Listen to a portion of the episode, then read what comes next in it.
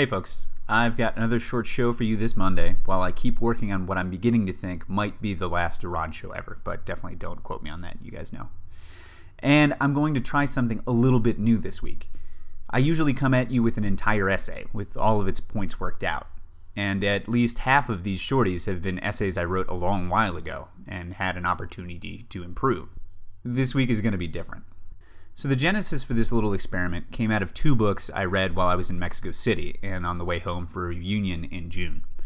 Those books were Neil Sheehan's A Bright Shining Lie, which is about an American colonel who pretty much saw and tried to make known what was wrong with the war in Vietnam from the very beginning of the 1960s. And the second was Jill Lepore's The Whites of Their Eyes, which is a book about the rise of the Tea Party and Americans' tendency to misuse history across the political spectrum. As I was reading those books, and since, I've kept getting the feeling that there's something that connects them both with a lot of what I've talked about here in terms of our collective historical ignorance. Letting you in on a little secret about the way my brain works, I read and I read and I read when I've got a paper or one of these essays or whatever, and slowly, slowly, that feeling of having something on the tip of your tongue, it builds up. And once I've hit a critical mass of books and thought, and usually a lot of thrown away sheets of paper, there's this moment of revelation and the idea that was playing around at the edge of my consciousness all of a sudden becomes clear, and I can write whatever I'm writing. That has not happened yet with this thing.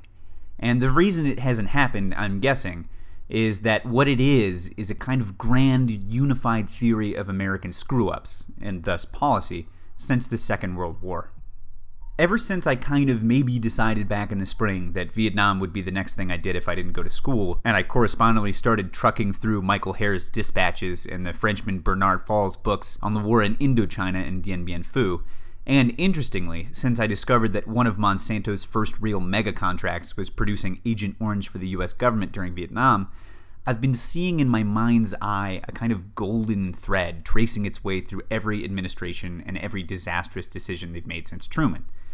It's a big, important thread, and I think I've probably got a lot more reading to do before it becomes all of a sudden clear to me.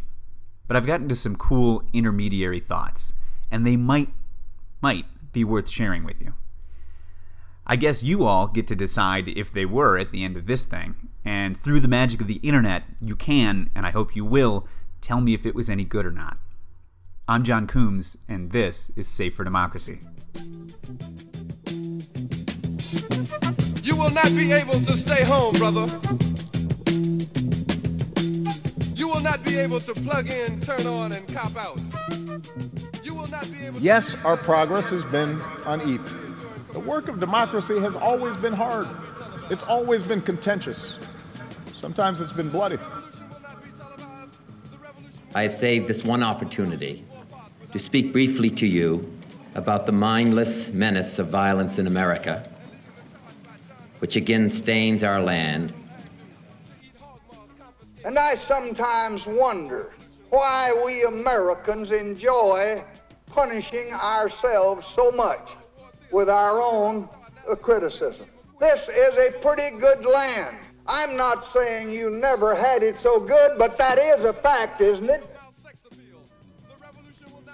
In Iraq, a dictator is building and hiding weapons, and we will not allow it. This is a different kind of war. There are no marching armies or solemn declarations. Its goal to defeat American power. No one, no matter where he lives or what he does, can be certain who next will suffer from some senseless act of bloodshed. There's a time when the operation of the machine becomes so odious makes you so sick at heart that you can't take part. You can't even passively take part. And you've got to put your bodies upon the gears and upon the wheels, upon the levers, upon all the apparatus, and you've got to make it stop. And you've got to indicate to the people who run it, to the people who own it, that unless you're free, the machine will be prevented from working at all. The revolution will put you in the driver's seat. The revolution will not be televised, will not be televised, will not be televised, will not be televised. The revolution will be no rerun, brothers. The revolution will be live.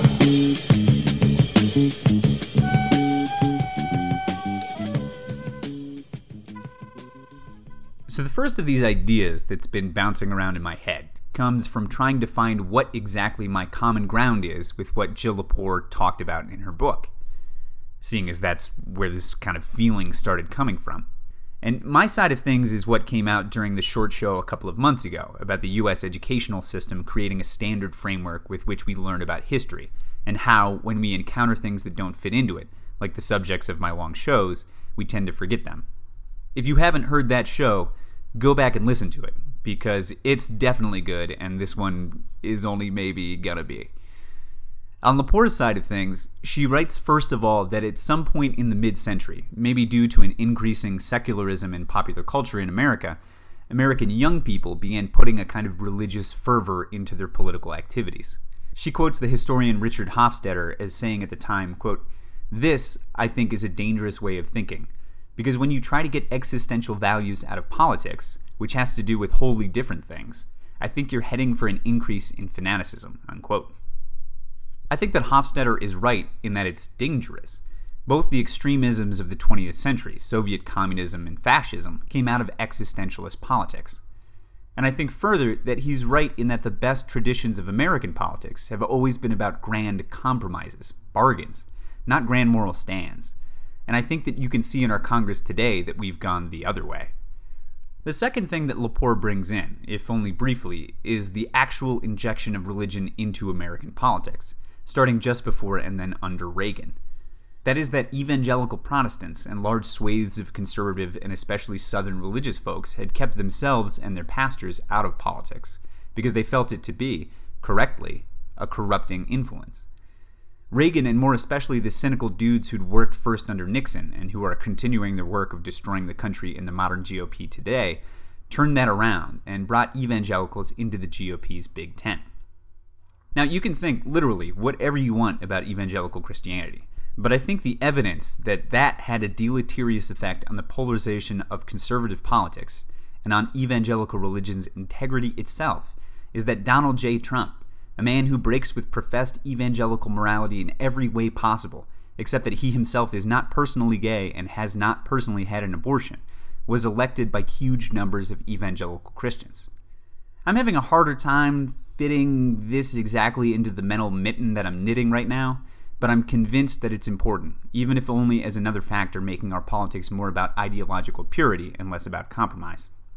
The other thing that struck me, which I'd never really thought about consciously because it was so much of a given, is that conservatives, and especially the GOP in the US, own bad history. And I've got own in quotation marks there.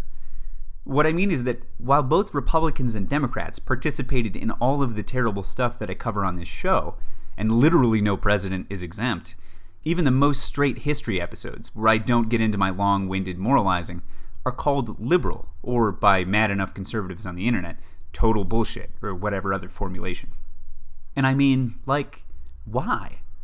It's a matter of fact what went down in Guatemala and what went down in Iran. It shouldn't, in the first place, be BS to anybody until I get on my high horse. And if we're defending historical figures, really the blame gets shared all around. But I can guarantee you that when I start on my episodes on Vietnam, and we're going to spend a lot of time with members of the Johnson administration, I'm going to get the same reaction.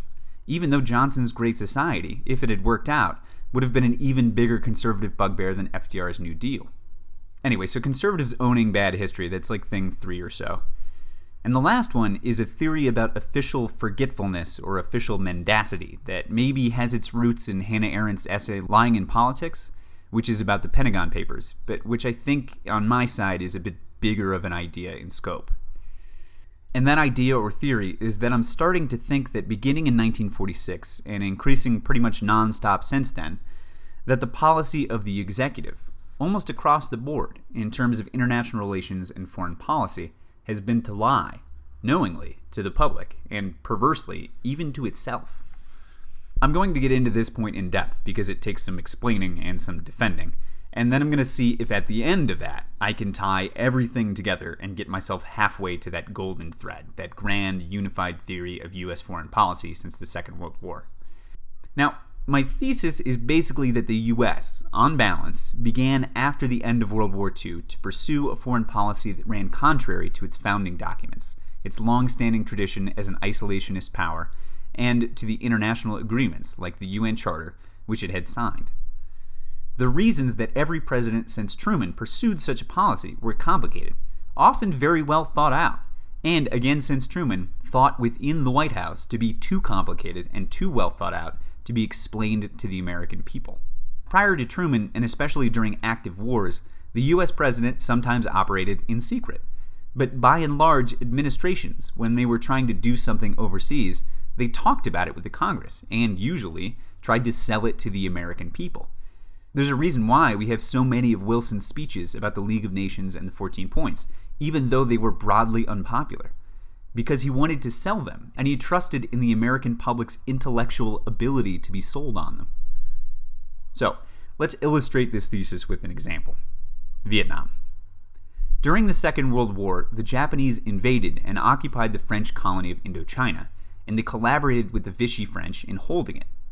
During the war, the US partnered with a communist named Ho Chi Minh to launch a resistance against both of them. We sent advisors and trained, funded, and armed Ho's Viet Minh throughout the war. Ho eventually overthrew both the Japanese and the Vichy French, and shortly afterwards, he declared Vietnamese independence. Now, I'm not going to get too deep into it here because it's the subject for the next series of shows, but in order to secure French participation in our plans for reconstruction and political unity in Western Europe, the French demanded our help in resecuring their colony in Indochina. So, what happened is that we did, under Truman, and then much more so under Eisenhower. But at no point did either of them try to tell the public the whole story. They both thought, though, that the trade off was the right one to make. That helping the French to do something that they thought was immoral, and in any case ran directly contrary to the US's professed anti colonial values, was worth securing French participation in, and thus the security of, Western Europe against Soviet aggression. But it looked bad, and according to another book I'm reading by John Lewis Gaddis about security policy during the Cold War, those presidents didn't think the public would follow the argument. So when the French lost that war, with the US funding more than 80% of it by the end, those administrations also didn't explain to the public in much detail why it was that we had to support a dude named Diem and his regime in Saigon, or why we helped him to renege on the national elections in Vietnam that were the centerpiece of the peace treaty that Ho Chi Minh signed with the French, because then they might have had to tell the public the whole story. So much so unsurprising in the modern world of executive secrecy, and this all sounds more or less, I guess, understandable, right? But then get this Eisenhower leaves Kennedy with an ongoing financial commitment to the Diem government in Saigon, in South Vietnam, and with some small number of U.S. advisors on the ground helping them to build up their military. And this is public knowledge, without being publicly known, if that makes any sense. It's the same way that right now we have hundreds of advisors in Syria, and that's public knowledge without being publicly or widely known and Ho Chi Minh, in the wake of the joint South Vietnamese US failure to hold an election that they had all agreed to hold, started infiltrating that same Viet Minh down into South Vietnam, with the aim of toppling Diem and the South Vietnamese regime and uniting the country that he and his countrymen had been trying to free and unite, whether from the French, the Japanese, or the Chinese, for literally hundreds of years. Okay, so the Kennedy administration even as it ramped up military and economic aid to Diem and the South Vietnamese, was wondering where this growing, dirty little commitment exactly fit into their security policy, which was deterrence. From Gaddis's book, quote, one reason was a persistent lack of clarity as to who or what was being deterred. Impressed by Khrushchev's Wars of National Liberation speech, which is a speech that Khrushchev made about supporting little wars for national liberation, the Kennedy administration had at first located the roots of the Viet Cong insurgency in Moscow. By 1964, though, Beijing and not Moscow had come to be seen as the culprit. Unquote. And they're having this debate in the White House over who really is controlling the insurgency, when it would have been clear to any of the then OSS and later CIA men who had assisted Ho Chi Minh during the Second World War that there was no culprit, and there had never been any culprit except for Ho and that it wasn't creeping communism they were fighting, but a Vietnamese desire to unite a country that had been colonized and divided for at least a hundred years at that point. And as Hannah Arendt points out in her essay on lying, all of this was public knowledge, and definitely knowledge in the White House, but not publicly known and definitely not officially acknowledged. If that sentence made any sense. From Arendt now, quote, that concealment, falsehood, and the role of the deliberate lie became the chief issues of the Pentagon Papers, rather than illusion, error, miscalculation, and the like, is mainly due to the strange fact that the mistaken decisions and lying statements consistently violated the astoundingly accurate factual reports of the intelligence community. The crucial point here is not merely that the policy of lying was hardly ever aimed at the enemy, but that it was destined chiefly, if not exclusively, for domestic consumption, for propaganda at home, and especially for the purpose of deceiving Congress. Unquote. Now, Arendt thinks that this had to do with the Kennedy and Johnson administration's preoccupation with image, that the US had to appear to be doing good, had to appear to be holding the line against communism, and that even within the government, that concern did away with truth and facts. I'll get deep, deep into that argument when we get to Vietnam in earnest, but whatever the case, it held that they and later Nixon consistently told the public and sometimes even Congress the opposite of what they knew to be happening on the ground.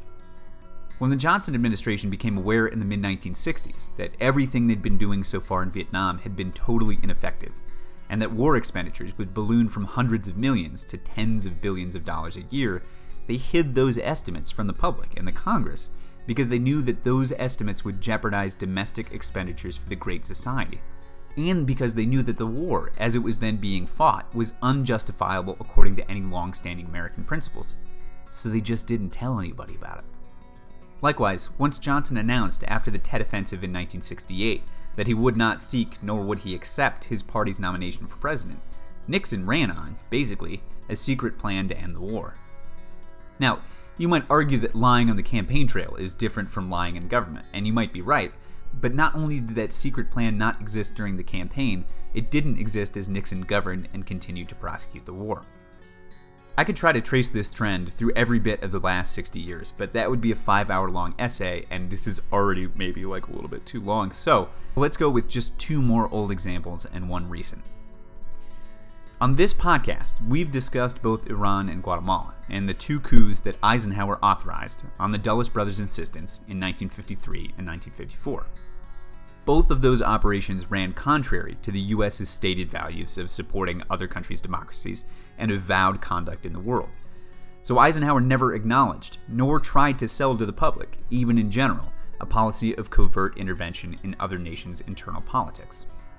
So when both of those coups eventually went south, Guatemala pretty much immediately in Iran in 1979, it was impossible to own up to or to give the full accounting of what had happened that would have gone a long way, especially in Iran, towards rectifying the problem.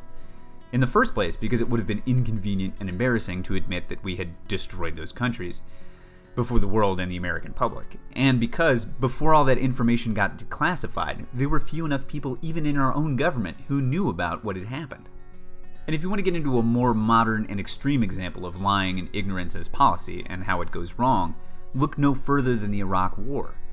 The one thing you can say for Eisenhower and Kennedy and Johnson in Vietnam is that their support for Diem and the South Vietnamese regime and the war made sense in terms of their stated foreign policy objectives on at least one level.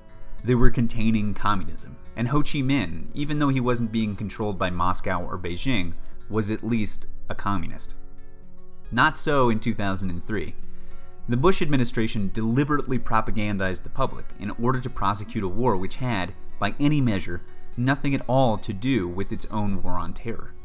Saddam Hussein was a bad dude. I am not defending Saddam Hussein. And he terrorized his own people. But in terms of the terror dynamics of the Middle East, Iraq pre 2003 was at least stable. And the only result of our invasion has been an incredible increase in terrorism worldwide. Not only that, but if anybody had cracked a history book, or read one or two articles about the Iran Iraq War, or had consulted like literally one Arab or one Iranian, they'd have realized that the number one effect of destroying Iraq would have been to create that instability and increase terrorism that I just mentioned, and that it would have increased by a huge margin the power of our avowed enemy in the region, Iran, which is exactly what has happened after the war.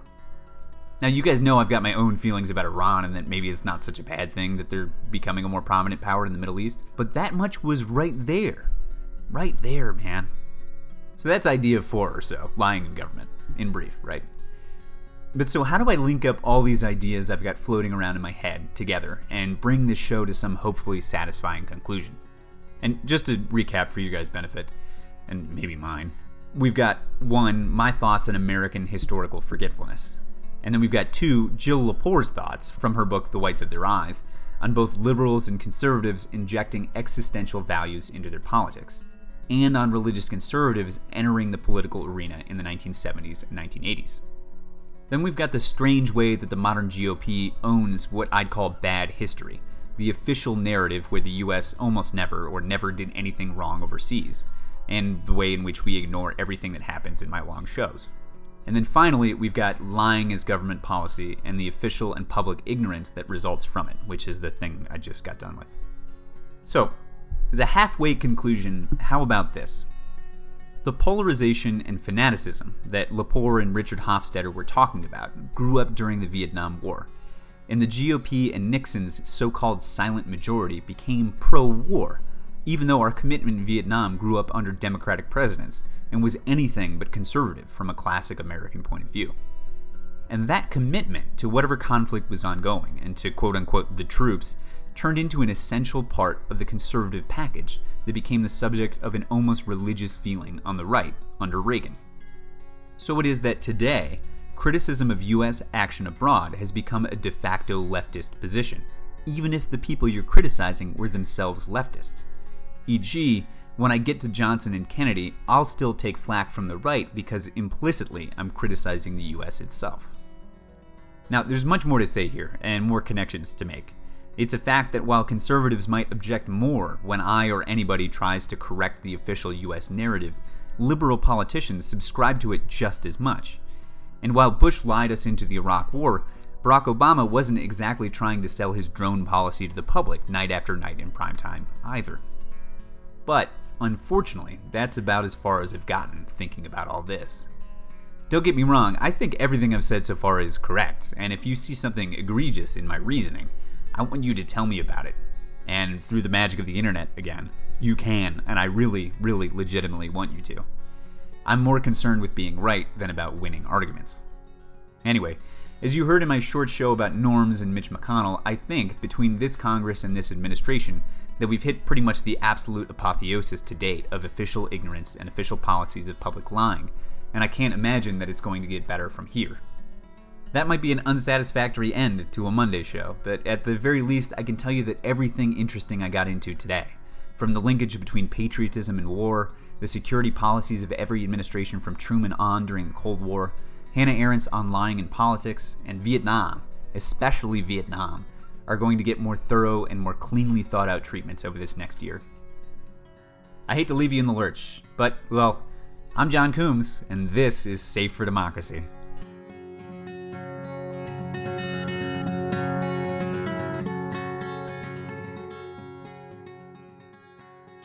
As we peer into society's future, we, you and I, and our government, must avoid the impulse to live only for today, plundering for our own ease and convenience the precious resources of tomorrow. During the long lane of the history yet to be written, America knows that this world of ours, ever growing smaller, must avoid becoming a community of dreadful fear and hate, and be instead a proud confederation of mutual trust and respect.